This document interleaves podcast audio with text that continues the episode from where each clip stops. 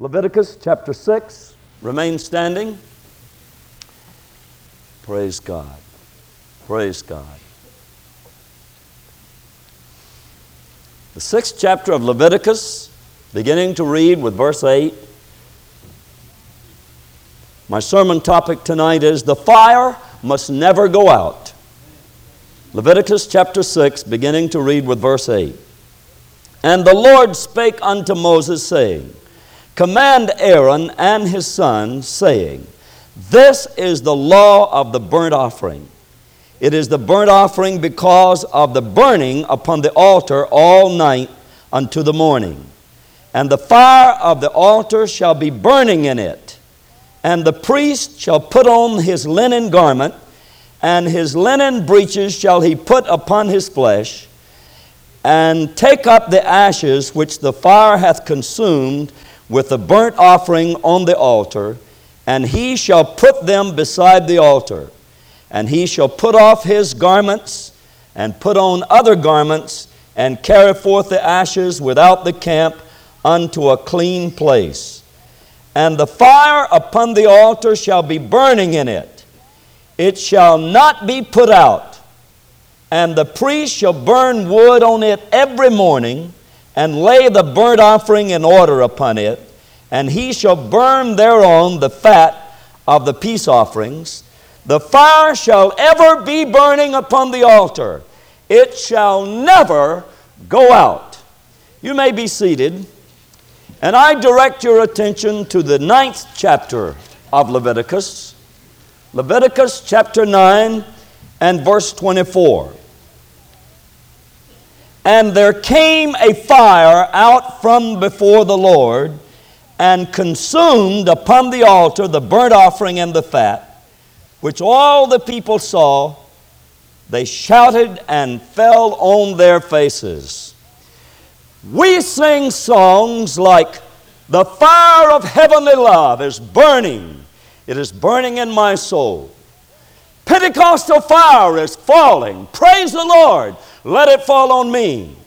Send the fire, send the fire, send the fire. In the Bible, fire is a symbol of the power and the presence of God. The text that I've selected for tonight in Leviticus chapter 6, verse 13 states, The fire on the altar must never go out. In the third chapter of Exodus, verse 2, God appeared to Moses in a fire where the bush was burning, but it was not consumed. In the 13th chapter of Exodus, verse 21 and 22, God appeared to the nation of Israel in a pillar of cloud by day and a pillar of fire by night. In the 19th chapter of Exodus, verse 18, Moses went up on Mount Sinai, and the Bible says Mount Sinai was altogether on a smoke because the Lord descended in a fire. In Deuteronomy chapter 4 and chapter 5, there are 14 references to fire on Mount Sinai where Moses received the Ten Commandments. In 1 Kings chapter 18, verse 38, we read where fire on Mount Carmel fell and consumed the sacrifice that Elijah was making. It burned up the sacrifice, the wood, and the dust, and the stones, and licked up the wall, water in the trenches around the altar that had been constructed there. In the sixth chapter of Judges, verse 21, fire rose up out of the rock and consumed Gideon's sacrifice that he had offered before the Lord. In verse 16 of that chapter, we notice that fire was the sign that Gideon was looking for. Do you know most people don't even know that? The only sign they know that Gideon asked for was the fleece, where all the earth would be dry and there would be water in the fleece. And then reversing it, that the fleece would be dry and all the earth would have water upon it. But in the same chapter, you'll find the fleece mentioned in verses 36 through 40. And that was not a sign of the presence of God. That was a sign that God was going to deliver the Midianites into his hand. The sign that Gideon asked God for to prove that he was talking to God and not a devil was the sign of the fire. And he made an altar and prepared a sacrifice. And the Bible says fire came up out of the rock and consumed the sacrifice that Gideon had made in chapter 6 of Judges, verse 16. Numbers chapter 11, the first three verses, the people were complaining about their leadership, and fire fell from heaven and consumed them. In Leviticus chapter 10, verses 1 and 2, Nadab and Abihu offered strange fire, and fire from God fell and consumed Nadab and Abihu. In the 16th chapter of Numbers, verses 33 through 35, Korah, Abiram, and Dathan were swallowed by the earth, and 250 princes were consumed by fire that came out from God. In Second Chronicles chapter 7 verse 1, the seraphim flew to the altar and took a live coal from the altar of God and laid it upon Isaiah's lips. In Jeremiah chapter 5 verse 14, God says, "I will make my words in thy mouth like fire." In Jeremiah chapter 20, verse 9, God said again, I will not speak anymore. Jeremiah said, I will not speak anymore in his name. But then he said, His word was like a fire in mine heart as a burning fire shut up in my bones, and I could not forbear. In Jeremiah chapter 30, 23 and 29, it is stated, It is, is not my word like a fire in 2 Kings chapter 2 verse 11, Elijah went to heaven in a chariot and with horses of fire in the midst of a whirlwind. In 2 Kings chapter 6 verse 17, Elisha's servant was shown a mountain full of horses and chariots of fire that consumed the Syrian host where Ben-Hadad had come down against the prophet in order to destroy him, but God protected them with chariots and horsemen of fire. In Matthew chapter 3, verses 11 and 12, John the Baptist pointed to Jesus, the Lamb of God, and he said, He shall baptize you with the Holy Ghost and with fire. And in verse 12, he said, He will burn up the chaff with unquenchable fire. In Acts chapter 2, verse 3, cloven tongues, like as a fire, fell upon each of them, sat upon each of them, and they were all filled with the Holy Ghost. Praise God. I've read to you tonight from the book of Leviticus, chapter 6, where God gave the commandment to Moses that the fire was to be placed there and was to be continually burning and must never go out. They were dedicating the tabernacle that was constructed in the wilderness. And with all the paraphernalia, with all the elaborate provisions, the curtains for the walls and the tent, and the golden candlestick, the table of showbread, the ark of the covenant, the mercy seat, the cherubim over the ark, and outside the tabernacle, the brazen altar, whereon there was fire that must never go out, for thereon must the burnt offering be made. And God says, Don't ever let that fire go out. He assigned priests to it to see that they would constantly put wood on that fire every morning and offer the burnt sacrifice and burnt offering unto God. We turned to Leviticus chapter 9 and verse 24. I did this for a purpose tonight. The original fire that was placed at that, at that altar did not come from man, it came from God. I want you to read it again.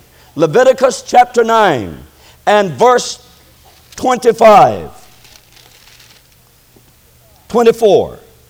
There came a fire out from before the Lord and consumed upon the altar the burnt offering and the fat. If you will read those few verses and the chapters there between chapter 6 and chapter 9, you'll discover this is a continuous story where God gave the commandment in chapter 6 the fire must never go out. There was no fire there yet.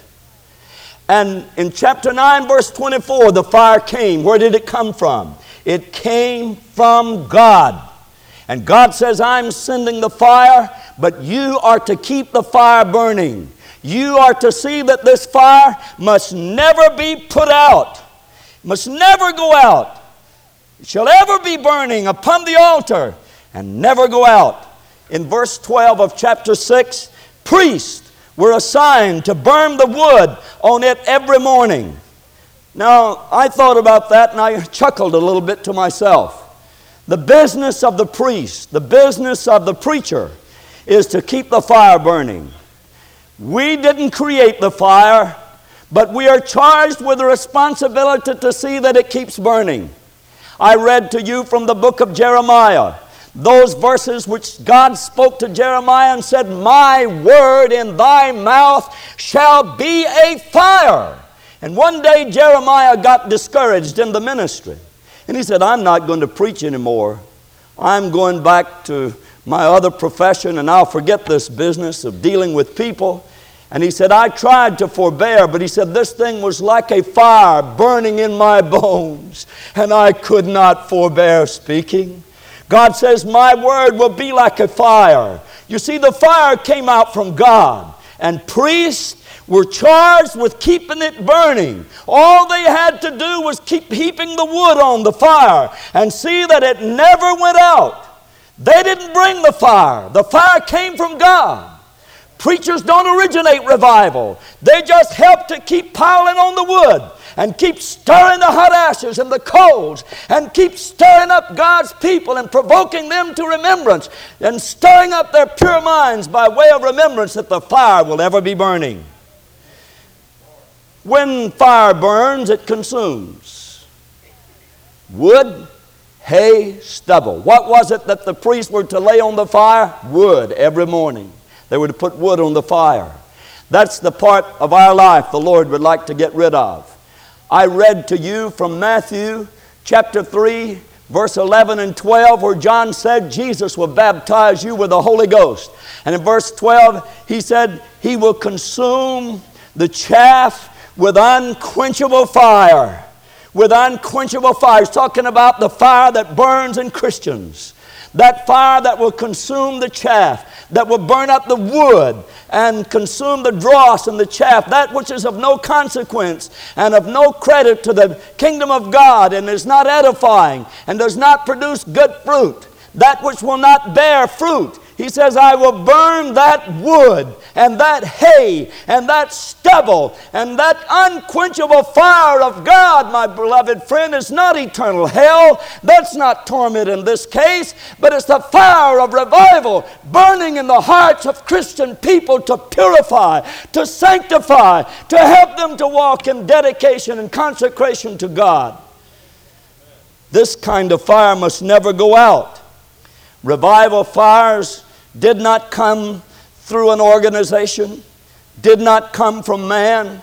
John Wesley did not bring the revival. No other mortal being brought revival. This fire came out from before the Lord. This burning is of God. I read to you from Leviticus 9 24, the original fire in the tabernacle, and later it was transferred to the temple. That fire came out from God. Brother, as, as Gary preached this morning, Jesus is building the church. He is the foundation, and other foundation can no man lay but that which is laid in Christ Jesus. And it is His church. He started this business. He initiated the fire. He kindled the fire. The Holy Ghost and fire fell on the day of Pentecost. Cloven tongues like as a fire fell. And God wants the fire to ever be burning. It must not go out. We didn't start it. We better not see it end in our lives. If it does not continue to burn in us, God will see that it burns somewhere else. The fire must never go out.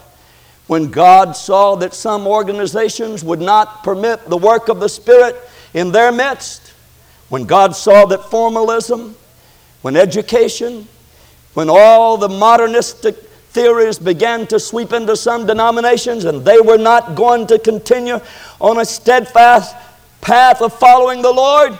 They have just been moved aside to make room for an humble people who would simply yield to the power of God and let God have His way and let the fire burn. And let the fire burn, burn, burn. The fire must burn. Strange fire must never be offered strange fire fanaticism, false doctrine, erroneous teaching must never be tolerated. Some people make bold, brash statements. I'd rather have wildfire than no fire. You can't prove that from the Bible. I read to you where Nadab and Abihu were consumed by fire from God because they dared to offer strange fire at the altar of God. The fire that God wants to burn came out from God, not out of man, not out of a seminary, not out of a book, not out of something that man initiated, but came down from God. That's the only kind of fire that God wants to burn. We don't want false teaching. We don't want false doctrine. We don't want fanaticism. We want the genuine fire of God that burns, it burns, it burns, and does not destroy. That fire of God burned in the bush as Moses stood there and he pulled off his shoes because he was standing on holy ground and the bush was not consumed. The fire that God will let burn will not destroy us, it will purify us. It will bring forth the purity, the holiness, the blessedness of walking in the Spirit and living the Christ like life. Strange fire must never be offered at God's altar. In Second Chronicles chapter 7 and verse 1, we read where Solomon was dedicating the temple. This was the tabernacle that Moses was ministering in. Later, the tabernacle, which was a tent, was done away with when they got over into Canaan, into the promised land, they were in a permanent place of residence. Now then, the tent was folded, and the Ark of the Covenant was transferred from that tabernacle that had served them in the wilderness journey to the temple that Solomon built. What a lovely edifice it was! What lavish surround, surroundings! What a marvelous piece of architecture! It was built according to the pattern that God showed to Moses on the mountain. Where did the pattern come from? There must be an original. If there's a pattern, the original is in heaven. It was patterned after a design that God has in heaven for a temple. And Moses wrote down and copied those directions, and then later, the, after the tabernacle had served its purpose, God gave to Solomon the pattern similar to the tabernacle, but with more permanent structure, and gold and silver and acacia wood, and erected the permanent temple. And then he began to pray and to offer a dedicatory prayer. The seventh chapter of Second Chronicles, verse 1, records the end of that prayer. And it says, When Solomon had made an end of praying, the fire from heaven came down. Praise God! Beloved, that fire was not new. That fire came down on Mount Sinai when God gave Moses the Ten Commandments. The whole mountain was burning. God then sent down cloven tongues of fire in the tabernacle for the altar to be ignited and that permanent fire to be continually burning before the Lord. Same source of fire. Now, then, once again, while the tabernacle has served its purpose, the temple is now on display. God sends some more of that heavenly burning. And down into the midst of his people, the fire fell. And it was so powerful that the people fell on their faces. They could not stand to minister. The priest could not stand to minister. Read it in Second Chronicles chapter 7. The heavenly burning was taking place. Thank God for that kind of fire. In 1 Kings chapter 18, verse 38, Elijah was on Mount Carmel, and the prophets of Baal and the prophets of the grove, total of 850 men, had assembled against him 400 prophets of Baal and 450 prophets of the groves. And he gave them the better part of the day. They cut themselves, went through weary dances, and tried to call down fire on their sacrifices. And way over in the afternoon, he, he taunted them a little bit and teased them. He said, Well, maybe your God's on a journey. You need to scream a little bit louder. Maybe just do a little more antics here. Put on a little better show because he, will you'll get his attention. He'll be back in a minute. And finally, here's this simple man with faith in God, front and center. He's on the spot. He offers a short prayer to God, a few words. And for the glory of God and the honor of God's name and to, to maintain his integrity before these people, God sent a thunderbolt of fire that burned up that sacrifice, consumed the wood and the stones and the dust, and licked up all those gallons of water, hundreds of gallons of water that had been poured on the sacrifice and ran down in a trench around that altar. A prayer brought the fire of God down. Same fire, same fire that we see earlier in the Bible.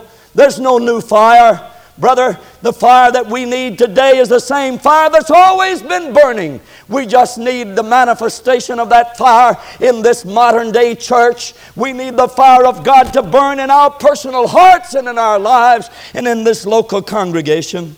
On the day of Pentecost, when they prayed, they'd been there 10 days. I'm certain they did a lot of praying, and I believe that helped to initiate this action. And suddenly, a sound of a mighty rushing wind filled all the house where they were sitting, and cloven tongues like as of fire sat upon each of them, and they were all filled with the Holy Ghost and began to speak with other tongues as the Spirit gave them the utterance.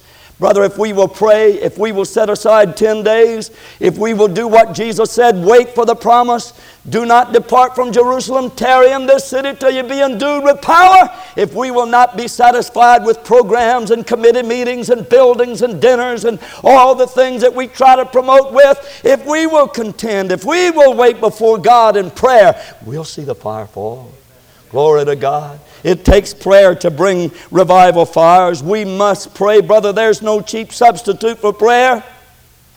In Matthew chapter 25, verse 8, the story of the ten virgins. Five foolish virgins came to the five wise virgins and said, Please give us of the oil, because our lamps are gone out. That's in verse 8, Matthew chapter 25. Our lamps are gone out. Brother, I want you to know God says, Don't let the fire go out.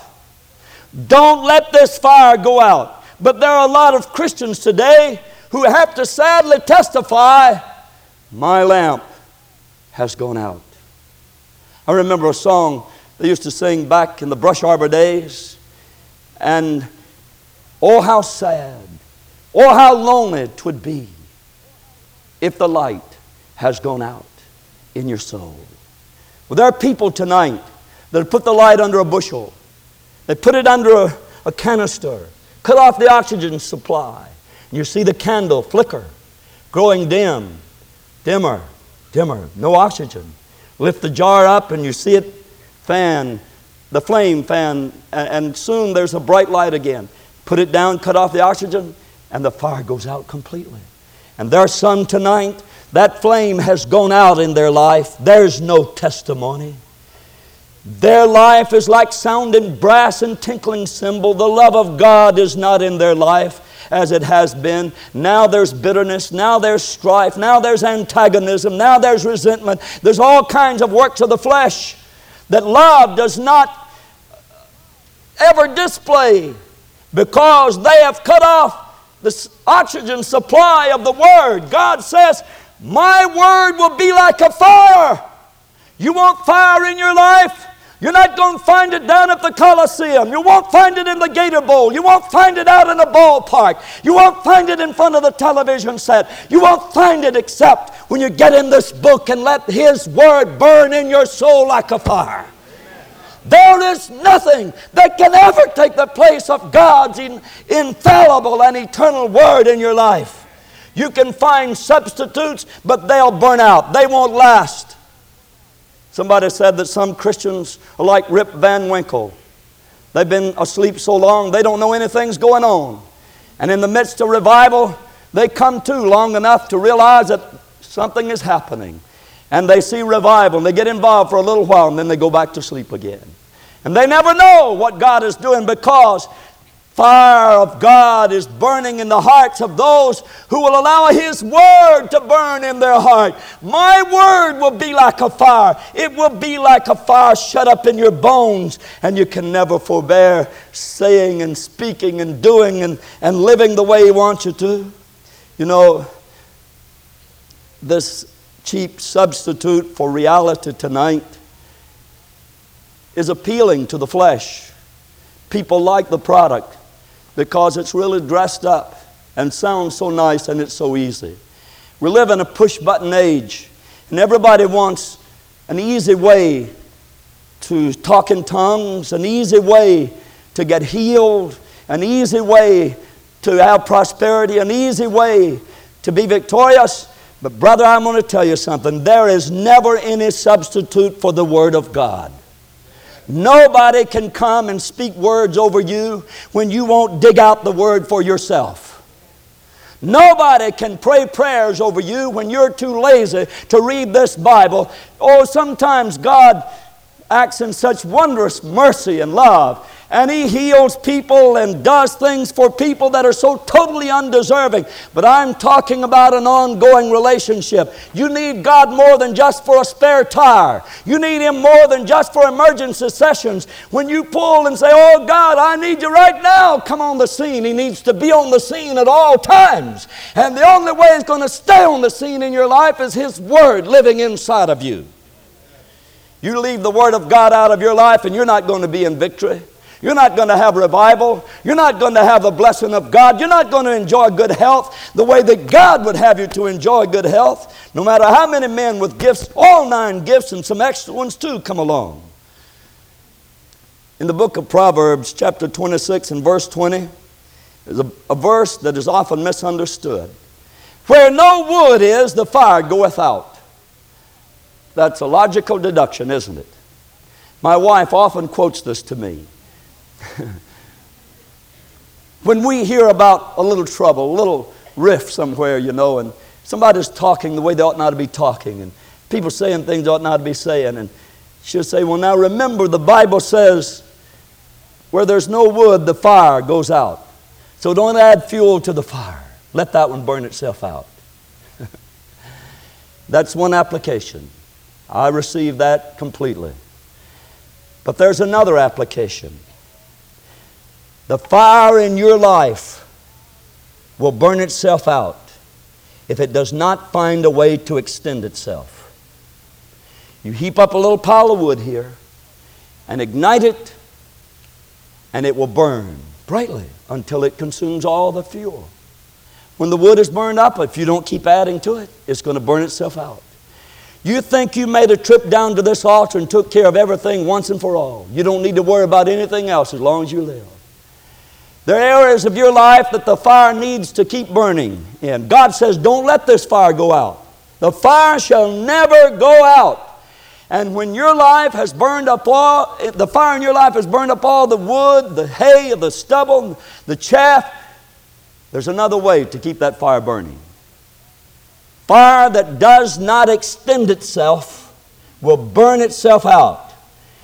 Christians, when they have received from God if they do not turn their eyes to look on the fields that are white already unto harvest, the fires of evangelism will no longer burn in their life, and soon the fire will simmer down and burn out, and there won't even be a hotbed of ashes. You can't stay in victory unless you have a burden for souls. This church cannot have continuous revival if we don't have evangelism. If we don't want to reach the lost, if we're not concerned about this great metropolitan city, if we're not concerned about the tens and hundreds of thousands of souls that are on their way to a devil's hell, to a Christless eternity without God, if we're not concerned about the people in the dark continent of Africa, if we're not concerned about people in India, soon the fire will burn itself out because we do not continue to have places for it to burn. I believe it's a proper prayer that we pray that God will never let the sun set on the ministries of Evangel Temple, that we will minister around this earth.